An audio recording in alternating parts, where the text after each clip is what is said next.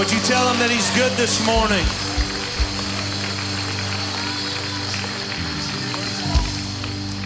May Christ be exalted in this place in Jesus' name. You may be seated this morning.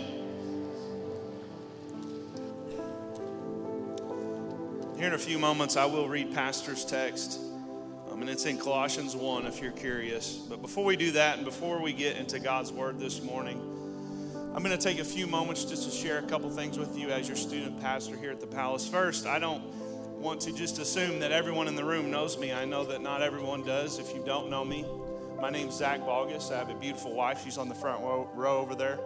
Her name is Amy. We've been married over eight years, and we have a beautiful son. His name is Owen. He is two years old, and he is a bundle of joy, and he's a good-looking dude, if I say so myself. Um, I've been going to church here since I was fifteen years old. And I've been the student pastor here um, since June first of twenty fifteen, the year of our Lord twenty fifteen. What a year. And it has been awesome. Um, so I'm the, the, the youth pastor over Next Level Youth, and we are specifically for students ages seventh through twelfth grade. Uh, today I just want to take a few moments to talk to you about who we are, uh, what we're about, and then some changes you'll be seeing in the soon coming future. Um, So these things I'm about to tell you, this is who Next Level is. This is what we're aiming for. This is who we strive to be. This is why we do what we do. I just want to tell you our vision quickly. At Next Level Youth, our vision is this. First, we want students to know God. John seventeen three, Jesus is praying for us. And he's saying, I want people, I want the people of this world to know you, God, like I know you. And that's our prayer over every student. Now, I do realize, unfortunately, not everyone who hears the gospel, not everyone who is prodded by the Holy Spirit accepts Jesus Christ and goes to God. Is that our goal? Of course it is. But I tell my students this, I tell my leaders this. At minimum, our goal is for every student who comes to a youth service or an event, our goal is this, that students at least have a knowledge, at least know it, leave that place knowing that there is a God. And the hope is they also know that he loves them. So that's what we're aiming for. How do we do that? We don't just want to say that's what we're aiming for. We want to do something to make it happen, right? I just want to give you some insight. On Wednesdays at five thirty before service, we have students come in, students, and pray over service, welcoming the Holy Spirit. We also have students, they serve on an atmosphere team. That's what we're called. We set the atmosphere for the Holy Spirit and for people. Every student that walks in is welcome to Next Level Youth. We have a student-led worship team every Wednesday night who sing biblical songs, not songs that are about us or glorify us or focus on us. Instead, songs that focus on the glory and the goodness and the power and the gospel of Jesus Christ. That's what we do. And we preach the word of God. That's the goal. We do a lot of other things to achieve that goal. We have life groups, we have events, we have our spring retreat, we do all kinds of things and are all pushing towards this goal of students knowing God. The second thing, we want students to find family at Next Level Youth. You hear this read at Connect Track when we have a, a graduation every time. Melody reads Ephesians two, nineteen through twenty-two. Go read it for yourself. That's what we're aiming for because following God is not meant to be done alone. If you're trying to follow God on your own, you're doing it wrong. And so we do everything we can to cultivate, to be this culture of family where we're striving with one another to pursue Christ Jesus. That's what we're aiming for. And the third thing, we want students to grow together. That's our goal. Now, we want students to grow in their faith individually.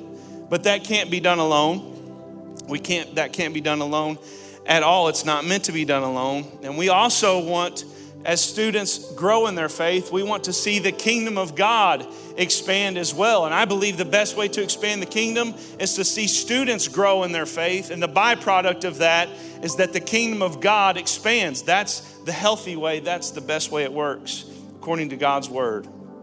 And we sum all this up with our motto, and our motto is this. Our motto is growing in Christ together. That's what we're about. That's what we do. That's who we are. That's what we're aiming for. Are we there yet? No, but that's what we're striving for. And I've been in prayer over twenty twenty-three for the past few months. And these past couple years have been tough.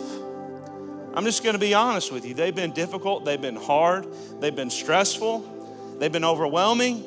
Um, and I, I've, by the grace of God, these past few months, I'm just being really transparent with you.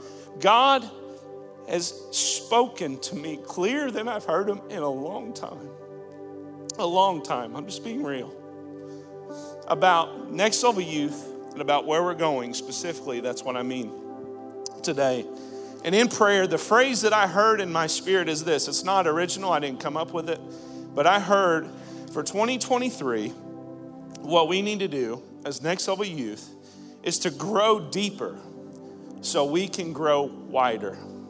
To grow deeper so we can grow wider. If we want everything that God has for us, if we want to see God's kingdom built, we have to be healthier. We have to be deeper on our, in our faith so we can support the wider.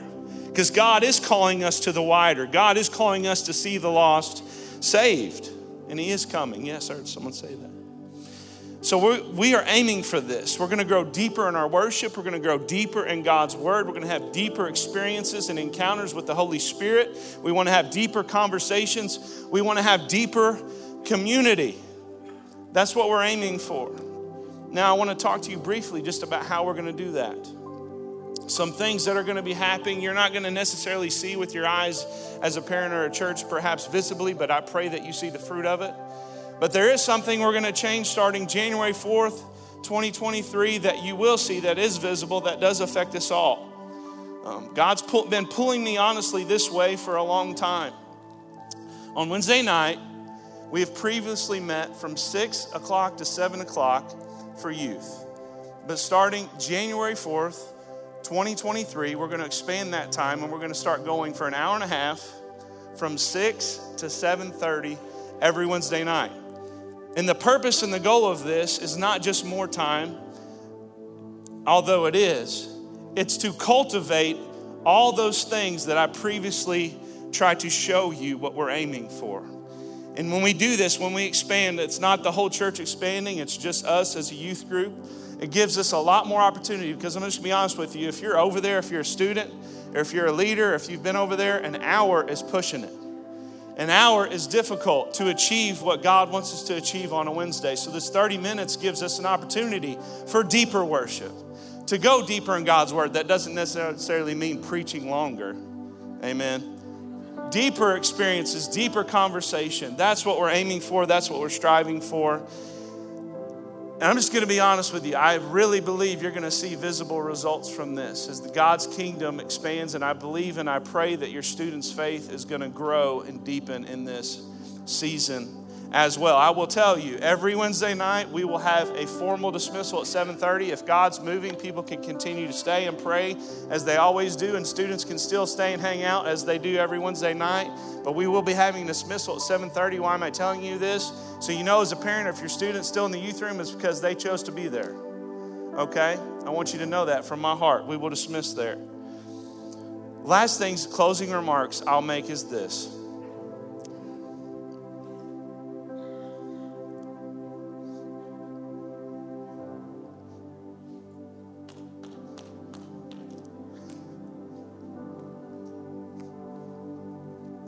The mantra of my life,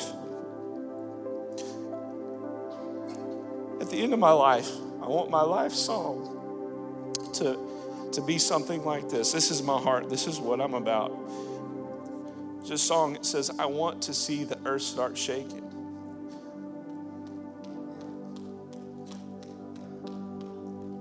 I want to see a generation finally waking up inside. If you look around, it might seem dark, but I'm telling you something, people are hungry. Why do you think things are the way they are? People are hungry for something more, and we've got the answer. And now's the time. This is the time. This is the season. It's time for the church to get healthy, because if we're not, we're not ready for what God wants us to do, and that's what God's put on my heart for Next Level Youth. I'm looking forward to it. I want more than just a feeling, more than just a season. I want to become what I believe in, and I want our youth group to become what we believe in. In closing, I'm going to tell you this. We're having a Christmas dinner today for all students, seventh to twelfth grade in the Metro or after service. They're welcome to come and stay. I hope they can. If you want to know what's happening in Next Level Youth, follow us on social media. Go to Facebook, like us. Go to Instagram, follow us. We post all the time. We tell you what we're doing, what's going on. We also give verbal announcements every Wednesday night. If your student doesn't know what's going on, it's because they're not listening. And last but not least, you can see what we're doing at Next Level Youth on our calendar. It's on the church calendar. So every event we have, everything we do, all the way from a life group to summer group to spring retreat, whatever it is, it's all on the church calendar. You can see it right there. If you have any questions, please feel free to contact me, call me, email me, whatever it may be. Let's read Pastor's text this morning. I thank you for your time. I thank you for your support, and I appreciate your prayers. And I am greatly expecting and knowing that God's going to do powerful things next year and in the years to come. The best is yet to come, church. In Jesus' name. Colossians one. Praise God.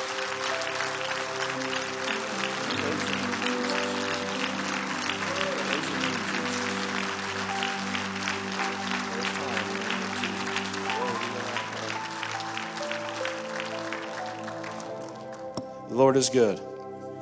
Colossians one, twelve through seventeen. This is what it says. You can be seated. It's okay. You can be seated for the reading of the word today. Give thanks unto the Father, which hath made us meet to be partakers of the inheritance of the saints in light, who hath delivered us from the power of darkness, and hath translated us into the kingdom of his dear Son, in whom we have redemption through his blood, even the forgiveness of sins, who is the image of the invisible God, the firstborn of every creature. For by him were all things created that are in heaven and that are in earth, visible and invisible, whether they be thrones or dominions or principalities or powers. All things were created by him and for him. And he is before all things, and by him all things consist. He is the head of the body, the church, who is the beginning, the firstborn from the dead, that in all things he might have preeminence. For it pleased the Father that in him should all fullness dwell. Lord, we thank you for your word. We thank you for your presence that's in this place. And I pray you'd speak to us through your word and through our pastor today. We give you praise, honor, and glory in Jesus' name. Amen. Amen. Isn't it awesome to have a youth pastor that's got a vision, got a burden, and he's uh, he's working that vision and he's following after that. Without a vision, people perish. And I'm so thankful for Brother Zach and his leadership over our youth program, and we sure support him. And before I get into the sermon, I want to uh, want you to be praying for the Don Forsythe family. Sister Donna Forsythe went to be with the Lord yesterday morning, or, yesterday, or last night actually, and we want you to be praying for them. Uh, we'll give you the arrangements out on the internet as soon as we know them.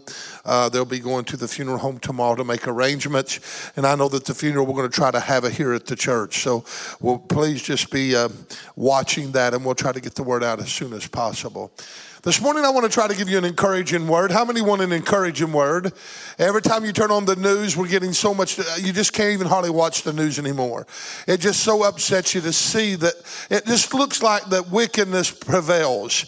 When you look at the news, it just seems like the evil and the evil men get by with everything, and the people that are trying to do right are being targeted, and they're being persecuted, and they're being pushed back, and some of them even imprisoned, and some of them even being brought up on trials, and just trying to stand up for what is right. And you get so tired of watching the injustices and the things that has taken place. And sometimes we Christians, we sit back and we pray and we pray and we pray. We pray over our, our leadership, and we pray over our country, and we pray over our president, and we pray over our, the Congress, and we pray over the Senate.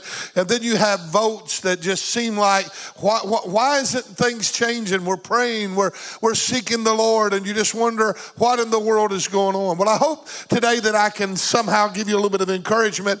Matter of fact, Brother Zach preached a marvelous passage, a, a, a marvelous message out of some of these scriptures as well. I'm just going to kind of coattail on what he had said a few Sundays nights ago.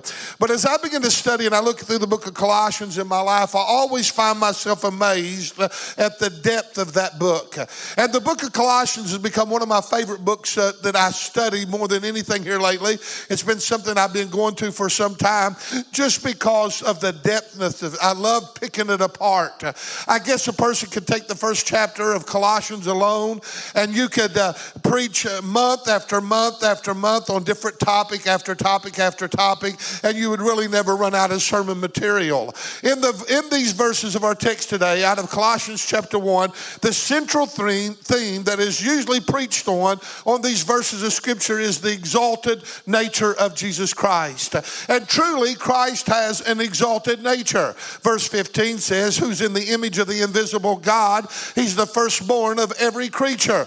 Now, first of all, we see that Christ has an exalted nature in this verse because it says, uh, not only is he the firstborn of every creature, but he's also in the image of the invisible God. The first thing that we need to clarify in this passage, when they use the phrase firstborn of every creature, this is in no way referring to Christ as a creature or even that he was born at any time first.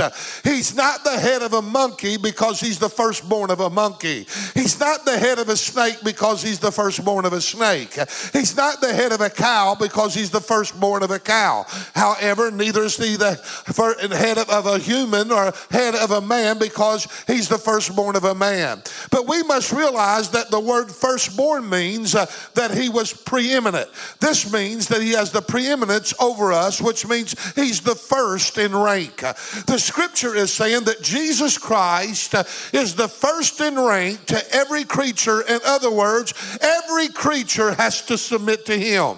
He has every creature's under subjection to the almighty power of Jesus Christ, uh, including mankind. Can I have an amen? Any other teaching than this would take away the deity of our Lord and Savior Jesus Christ. He never was born in his divine nature. He never was born as God. He was, he is, and he always will be the Son of the living God. Can you give him praise? Verse sixteen and seventeen says, for by him were all things created that are in heaven and that are in earth, visible, invisible, whether they be thrones or dominions or principalities or power. All things were created by him and they were created for him.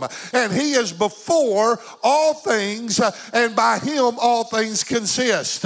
Now this is why John wrote in John chapter one to verse one through three, he says, in the beginning was the Word, and the Word was with God, and the same was in the beginning with God, and all things were made by him, and without him there was not anything made that was made. And we know what the Word is because he tells us who and what the Word is in verse fourteen. That Word became flesh, dwelt among us, and we beheld his glory as the glory as the only begotten of the Father, full of grace and truth. So it was Jesus Christ. So we can say in the beginning was Jesus, uh, and Jesus was with God, and Jesus was God. Jesus was the same in the beginning with God. All things were made by Jesus, and without Jesus there was not anything made that was made. Do you understand who Jesus Christ is today? The fact is, uh, the heaven and the earth were made by him, and with him all things were created. There is nothing that's been created that he did not have his hands in creating it. You see, the firstborn is just an expression that comes from a Greek term which means begotten before all creation. And the word begotten means, in the actual translation, the only one of his kind. So Jesus was the only one of his kind before creation. There is none like him. He is not like what the Jehovah's Witness describes him to be. They say there was a time that Jehovah God was alone in the universal space. In other words, they believe that there was a time that Jesus did not exist and that he was not eternal. The Jehovah's Witnesses say that Jesus Christ is not one God with the Father, and the Holy Spirit is not a person, but it, not he, is nothing more than a description of the active, invisible force of God. They say that Satan is the originator of the Trinity doctrine. They believe that Jesus was just the first creative son that Jehovah created and that Jehovah had, and that he represents just one of the many sons of God that Jehovah had brought forth. They believe that the Holy Spirit is not a person with feelings or emotions or a will, but the Holy Spirit is nothing more than the manifested active energy of God. But let me stop right here and declare that let me tell you what the Palace of Praise be- believes and de- declares. Let me make it clear that Jesus Christ is not only the Son of the living God, but Jesus Christ is God. Can I have an amen? He's the only one and true and eternal living God. There is none like him. He is Messiah. He is Prince of Peace. He's everlasting Father. And the government is upon his shoulders. Jesus Christ is Lord. And one of these days, every knee's going to bow. Every tongue's going to confess that Jesus Christ is Lord to the glory of God the Father. He is King of Kings. He is Lord of Lords. There's none like him. Him. There is none that can match him. He's the only one of his kind. He is eternal. He is holy. He is mighty. He is awesome. Can you stand and can you give Jesus Christ praise? Hallelujah. Yes. We praise you, Almighty Lord. Woo! Huh? Ah, somebody needs to praise him in this house. Hallelujah. Huh? Woo! He's omnipotent. He's everywhere, omnipresent. He's everywhere at all times. He's omnipotent. He's all-knowing. He's got all knowledge. He's omnipotent. He's all-powerful, almighty, supreme, most high. He's a preeminent God. Hallelujah.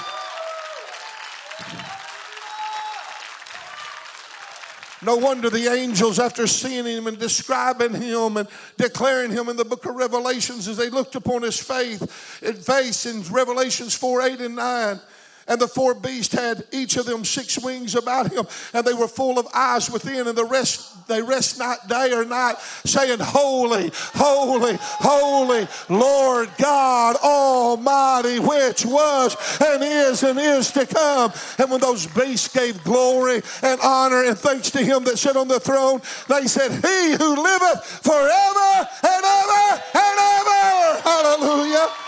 Hallelujah.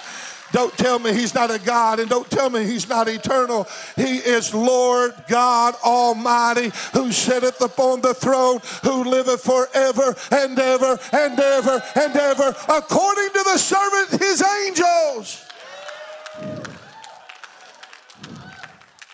Jesus is only that which is and that which is to come, but he was also that which was.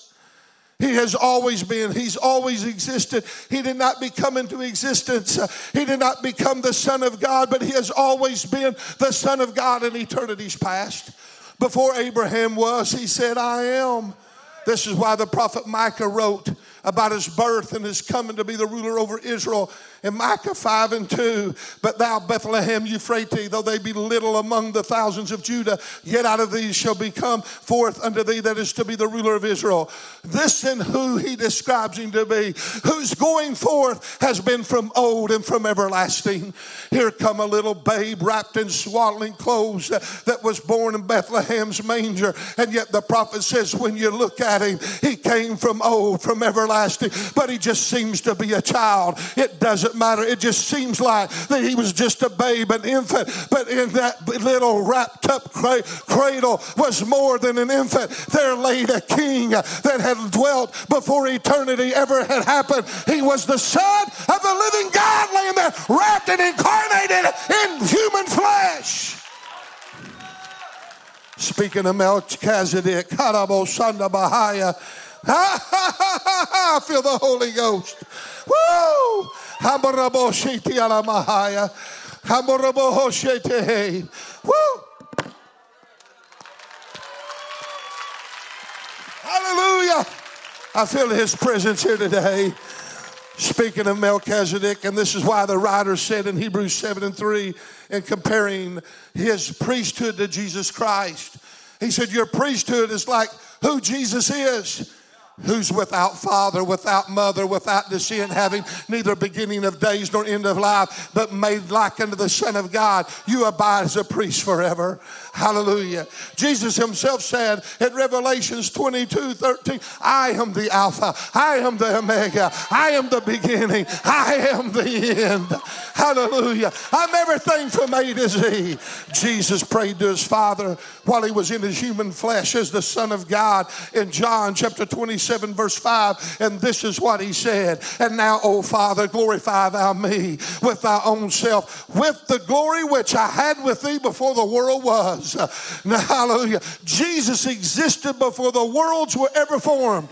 As a matter of fact, the prophetic word went out and said Jesus was the Lamb of God that was slain before the foundations of the world. He not only is, and he not only has been, he always was, he always will be the very literal Son of God. There's no changing that. With Mary, when she was troubled about the salutation of the angel that told her that she should give birth to a son, the angel comes to comfort her, the angel Gabriel, in this, and says in Luke chapter one verse thirty-five, the Holy Ghost shall come upon thee, and the power of the high shall overshadow thee, and the and that holy thing which shall be born in you shall be called the Son of God. It was Joseph that was told, you shall call his name Emmanuel, which is interpreted, God with us. Hallelujah. First John four verse fourteen and fifteen, and we have seen and do testify that the Father sent the Son to be the Savior of the world. Whosoever shall confess that Jesus is the Son of God, God dwelleth in him and he in him. Nowhere else in the Word of God do you see scriptural evidence that Jesus at any given time was ever born but one time. And that was through his what? Human nature. The word firstborn is used again throughout the scriptures. Even in this chapter when it talks about his resurrection. Listen to what Colossians one eighteen says. And he is the head of the body, Jesus. He's the head of the body, the church. That speaks of his lordship. That speaks of his preeminence. He's the preeminent one. He is the head of the body, who is the beginning, the firstborn from the dead. There it is again. That in all things he might have the preeminence. However, this phrase, firstborn, still means nothing more than the first in rank, even in this passage.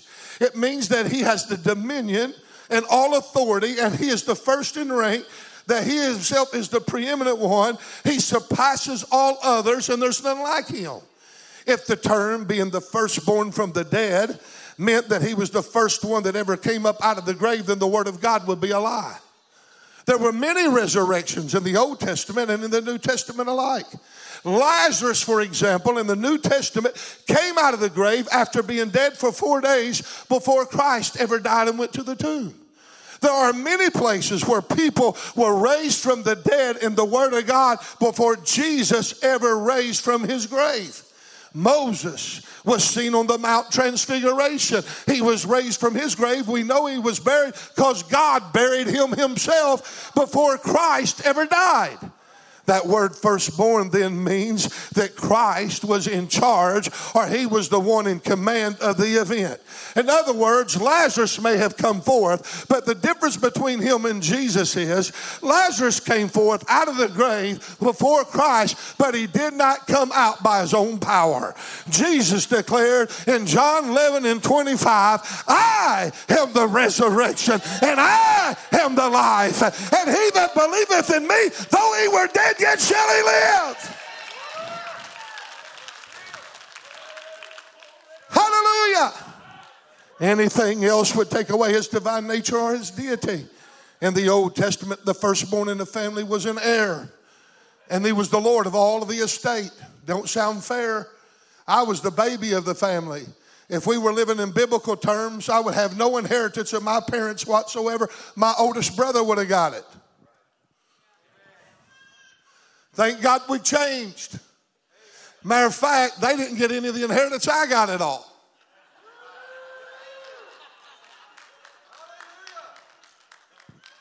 You know the story about Esau and Jacob, and how that Jacob tried to cheat Esau out of the birthright so that he could have the inheritance, so that he could own it all. It'd be all his. In the Old Testament, we see that there was struggles throughout trying to give the birthright to the eldest son on many occasions. But the word firstborn is the closest word that the translator could use in order to show you Christ's preeminence. He owns it all. He's Lord. He's master. He's sovereign. Hebrews one and two says, God in these last days has spoken to us by his son, whom he hath appointed heir of all things, but also who made he the, he the worlds. Hallelujah. Not only did he create them, but he became the heir of them. He died and he rose again, and he is the heir of God. Everything that exists belongs to Jesus Christ. Not only is he creator of all things, but he's the heir of all things. Now that we see that Christ is the heir of all things, this means that he is Lord of all. He owns it all. He's the King of kings, the Lord of lords. He's God above all gods, Lord above all lords. He has all power in heaven and in earth. Not only is he the creator of all things, but he, by him all things consist. The Bible tells us in verse seventeen, and he is before all things, and by him all things consist. The world doesn't only exist in their beings or their order by creation, but they consist in the order of dependence upon him as well. In other words, not only could the elements of the earth not create themselves, yet they cannot continually to exist without him. Can I have an amen? Everything created cannot stay created without him, because nothing can exist apart from who he is. Oh, hallelujah. Are you getting that? Anything that is not attached to Jesus will not last, because he and he alone is eternal. Acts seventeen and twenty-eight, when it's talking about us, it is in him that we live and we move and we have our being. Everything's dependent upon him to be sustained and to continue to exist. But why is it we get saved and all of a sudden we have this great dependency upon him for salvation? Then after we get saved, it's like we don't need him anymore. Not only are we saved by him, but we exist and we stay saved by him. Can I have an amen? He's not only Lord of creation, but he's Lord over creation. I love that. That's why the disciples looked and marveled when they were out in the storm, and they said, what kind of manner of man is this, that even the winds and the sea shall obey his voice? Oh, hallelujah. What kind of man can walk up to a tomb and say, Lazarus, come forth, and a dead man comes walking out? Oh, somebody tell me what kind of Lord we serve here today. Who can stretch his hands over the blinded eyes and boom, they pop open again? Who can speak a word and the lame begin to walk? Come on, somebody. I'm talking about Jesus. I'm talking about our Savior. I'm talking about the Lord, the Lord over creation. Huh? He isn't just creator, but he's also sustainer of all the earth. That's why the psalmist said in Psalms twenty-four and one, the earth is the Lord's and the fullness thereof, for the world and all they that dwell therein. So this tells me that the Lord has everything under control, and things are going to happen just the way they said it's going to happen, and he's in charge. I'll say it again in Colossians one, sixteen and seventeen. For by him were all things created that are in heaven and in earth, visible and invisible, whether it be thrones or dominions or principalities or powers. All things were created by him and for him. And he's before all things. And by him all things consist. So what? Things are looking bad. They're looking ugly. They're looking horrible. Everything may have not been done according to his liking or ultimately to his will. But they're still under his control and they're still under his rule. You say, oh, you Brother Miller, what do you mean? God's going to have his way. No, he's not. If it's the will, if the will of God would be performed, all men would be saved, but all men are not going to be saved. If God's will was here, I want to tell you, there'd be no abortion. Oh, somebody ought to get on my bandwagon there. I'm trying to help somebody. If God's will was performed, there wouldn't be young teenagers dying of drug overdose. There wouldn't be suicides. Come on, if God's will was being performed. But even though it's not performed yet, he still rules, he still reigns, he's still going to bring it all to a close. Everything may not be to his liking, but he will bring about his will before it's in.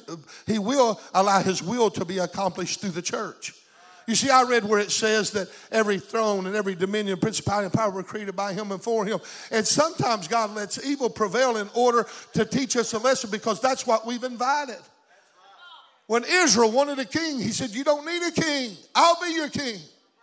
I'm King Jesus. But we want an earthly king, one we can see, not one that's invisible, one that we can touch, one that we can relate to. Don't always want things that you can relate to. You may not like it after you get it.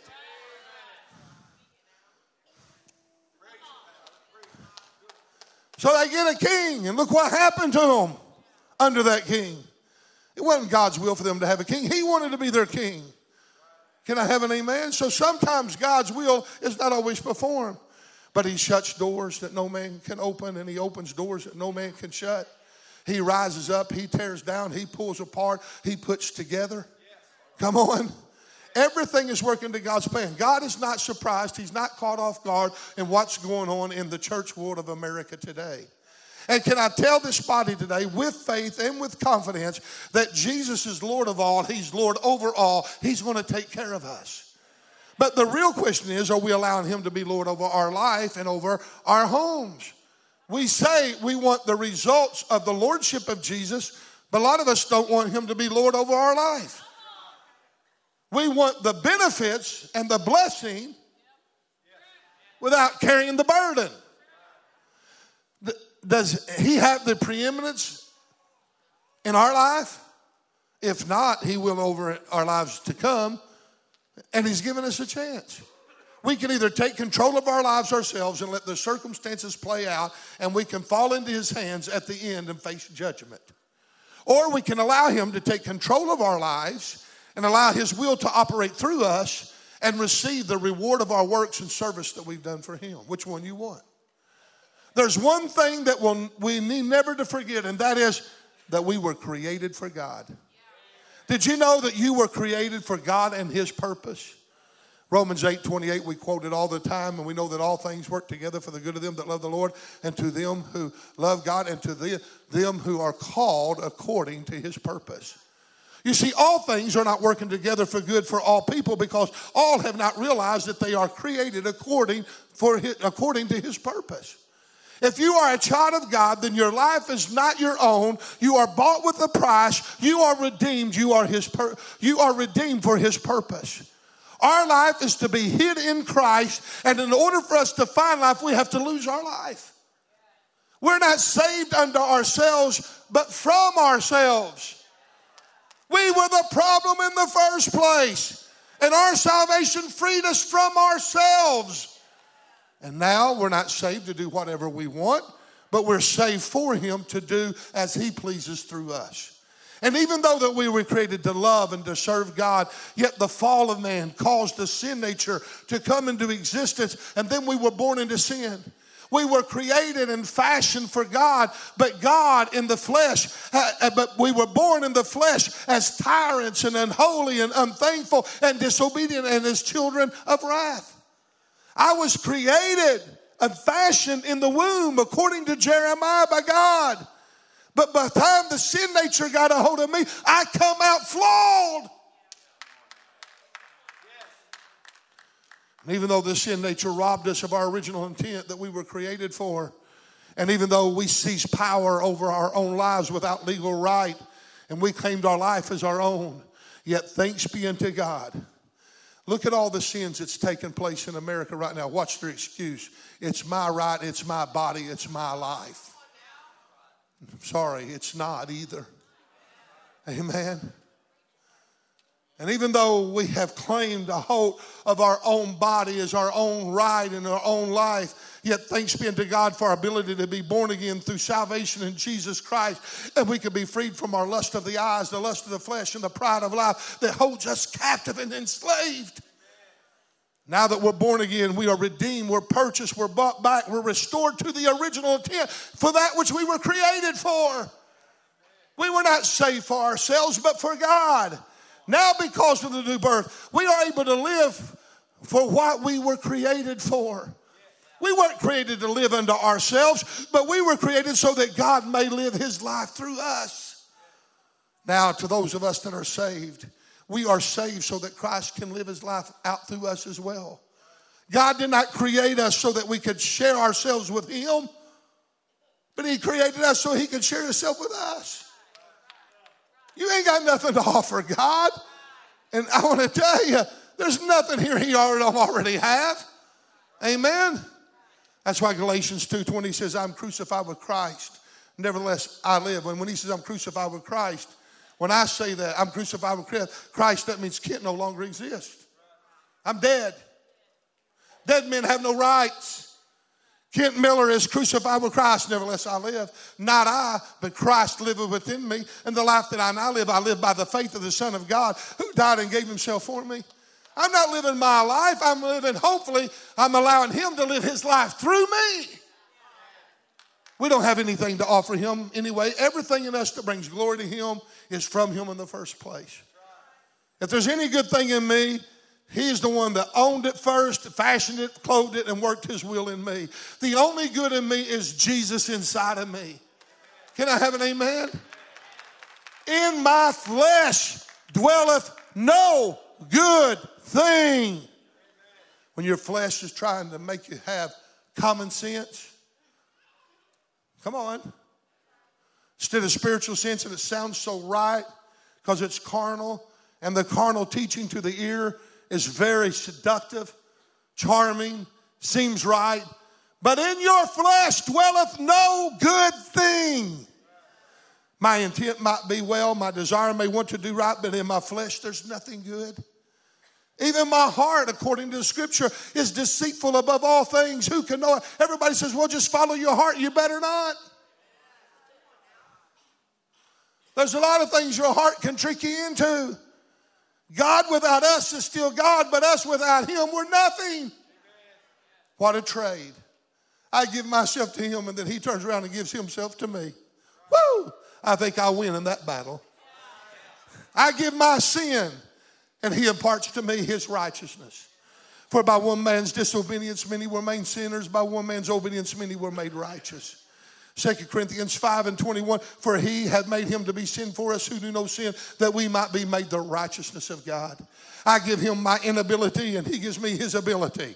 Jesus said, without me you can do nothing, but Paul said, he said, we can do all things through Christ who strengthens us. I give him my weakness, he gives me his strength. It was the Apostle Paul that said in Second Corinthians twelve and ten, therefore I take pleasure in my infirmities and my reproaches and my necessities and my persecution and my distresses for Christ's sake, for when I am weak, I am strong. This is why that Paul said, I must decrease so that he might increase. To those of us that are in Christ, he has it all worked out. He has it all planned. He has it all finished. He's got a design for our lives. He's got a predestined promise. Hang on, hang on, stay dead. He'll work his plan in your life. Why do we fret? Why do we fear? Why do we get bent out of shape over the smallest things when he is the Lord of our lives? The war's already been won. The war was won two thousand years ago when Jesus was nailed to the cross. And he said these words, it is finished. It's done. I give my hurt to him, he gives me his healing. I give my disappointment to me, he gives me his comfort. I give him my rejection, he gives me his approval. Even his spirit bears witness with my spirit. Then I'm a child of God. I give him my hatred. He gives me his love. The love of God is shed abroad in my heart by the Holy Spirit. I give him my filthiness. He gives me his holiness. Come now, let us reason together, saith the Lord. Though your sin be as scarlet, they shall be white as snow. Though they be red like crimson, they shall be as wool. I give him my failure. He gives me his faithfulness. If we are faithless, he is still faithful because he cannot deny himself. I give him my heart. He gives me himself. Hallelujah. To as many as received him, to him gave he the power to become the sons of God. We're heirs of God and joint heirs of Jesus Christ. Hallelujah. Now I am the temple of the Holy Spirit. I am his place of dwelling, his place of residing, giving me the hope of glory. I am bought with a price. Therefore, I will glorify God in my body, in my spirit, which are God's. Psalms twenty-seven and one says, the Lord is my light and my salvation. Whom shall I fear? The Lord is a stronghold of my life. And whom shall I be afraid? I'm safe in him. I'm secure in him. I'm succored by him. I am. Uh, he's my shield, my buckler, my fortress, my high tower. Of whom shall I be afraid? He will never leave me. He'll never forsake me. He's a friend that sticketh closer than a brother. How can I fail? How can I not succeed? How can I not win? How can I not obtain? How can I not go forward with Christ inside of me? If God be for me, who can be against me? I am made more than a conqueror through Jesus Christ. I love what John ten, verse twenty-nine and thirty says. My Father who's given them to me is greater than all. No one can snatch them out of my Father's hands. And I and my Father are one. As surely as I'm God's chosen possession, then surely he's the guard of my life, the protector. He seals me with his Holy Spirit of promise. And since he's my creator, then he knows me like no other knows me. And it is him also that sustains me, keeps me, works his good will inside of me. He knows my ups. He knows my downs. He knows my coming in. He knows my going out. He knows what makes me. He knows what breaks me. He knows my temperament, my personality, my likes, my dislikes. He knows my strengths. He knows my weaknesses. He knows my load limit. He will not allow me to be tempted or tried more than I'm able to bear. If needful, he will send his holy angels to bear me up, lest I bash, dash the foot against a stone. He knows the way I go. He knows my failure. He knows my weaknesses. He knows my strength. He knows my possibilities. He knows my future. He knows my past. Everything about me, he knows. He knows everything of my, everything. Thought that I think. He knows every every good thing of inside of me. He knows every bad thing inside of me. And there's no set, setting for me to sit around and fret and try to change it all. All I got to do is die and let him work his good pleasure inside of me. I am not going to be able to fight this fight. It's not my fight to fight. He just says, die out to me, Ken. Let me have preeminence of your life. Let me live my life through you. I'll take your life. It is finished. It's done. And before it's over, I'll make sure that the things that I desire to bring forth in your life shall be accomplished. He knows the way I go. He not only knows my outward parts, he knows even the inward intent of my heart. In Ephesians two, and I'll close with this, verse eleven and twelve. In whom also we have obtained an inheritance. Say, we have obtained an inheritance. Being predestinated, that scares people right there. Being predestinated. According to the purpose of him who worketh all things after the counsel of his own will, that we should be to the praise of his glory who first trusted in Christ. Let me analyze that for you a minute. According to the Apostle Paul, those of us that are born again are predestinated to fulfill God's purpose in our lives after the counsel of his own will. The only way you can fulfill God's, God's purpose for your life is to obey the counsel of his will. It's that simple, isn't it? Mama told you, get up and get her a, tea, a glass of tea. To fulfill her will, you got to get up and get her a glass of tea. Why is it that we think it's different with God?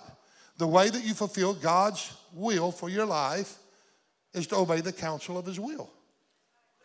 This means that we are predestined to fulfill the will of God for our lives as we follow his will, not our will, which in return will bring praise and glory to his name. This is how we bring glory to God. Someone asked me, do you believe in predestination? I sure do. Not the way the world believes in it. The world tell you some of you were predestined to go to heaven. Some of you were predestined to go to hell. That's a lie. Some will just tell you you were predestined to either make it or you were predestined to be doomed. Some will tell you, no, you're predestined to... The, your, your predestination means that everybody's going to be saved. One, well, I, I went to a chiropractor one time, and he sat me down. He said, what's your belief about hell? And I said, well, it's certainly a place. And I, he said, oh, no. He said, yeah, that's that's for the devil and the angels that are fallen. I said, yeah. And then he said, but, you know, God, when he made man, he predestined them all to go to heaven. So it doesn't matter when Jesus paid the price on Calvary, whether you accept him or not, Jesus' sacrifice was good enough for everybody. Everybody's going to go to heaven because they're, they're predestined to go there. I looked at him, I said, then why is it that he's predestined to everybody else but not the angels? Well, well, well, well, well, well, well, well, well they're not human. Well, you mean, Don't he love his messengers? Don't he love us all the same? Come on, somebody. How do I believe in predestination? If my life remains dead in Christ and my life is hid in him, then I am predestined to fulfill his will, because it isn't me living my life in him, it's him living his life in me. Therefore, I am predestined at that moment to be conformed in the image of the Son of God. He's going to make sure that who sits on the seat of my heart. Trials cannot stop me. Storms cannot stop me. Problems cannot stop me. People cannot stop me. Circumstances can't stop me. Money or a lack thereof can't stop me. Temptation can't stop me. The color of my skin can't stop me. The age that I live cannot stop me. Powers cannot stop me. Rulers of darkness can't stop me. The devil can't stop me. Demons can't stop me. Hell can't stop me. Things present can't stop me. Things to come can't stop me. Things on earth can't stop me. Things above the earth can't stop me. Things underneath the earth can't stop me. I am predestined by God. I am dead. Christ in me shields me, protects me. He's my guard. He's my fortress. He's my buckler. He's my shield. He's my almighty God. And no matter what comes against me, though they come in like a flood, he'll raise up a standard against them. There's no weapon formed against me that shall prosper. I am sealed. I am protected. I'm held. I'm graven in the palms of his hands. I delight in him and he delights in me. I'm saved. I'm eternally secure in Jesus Christ. Hallelujah. I believe in eternal security.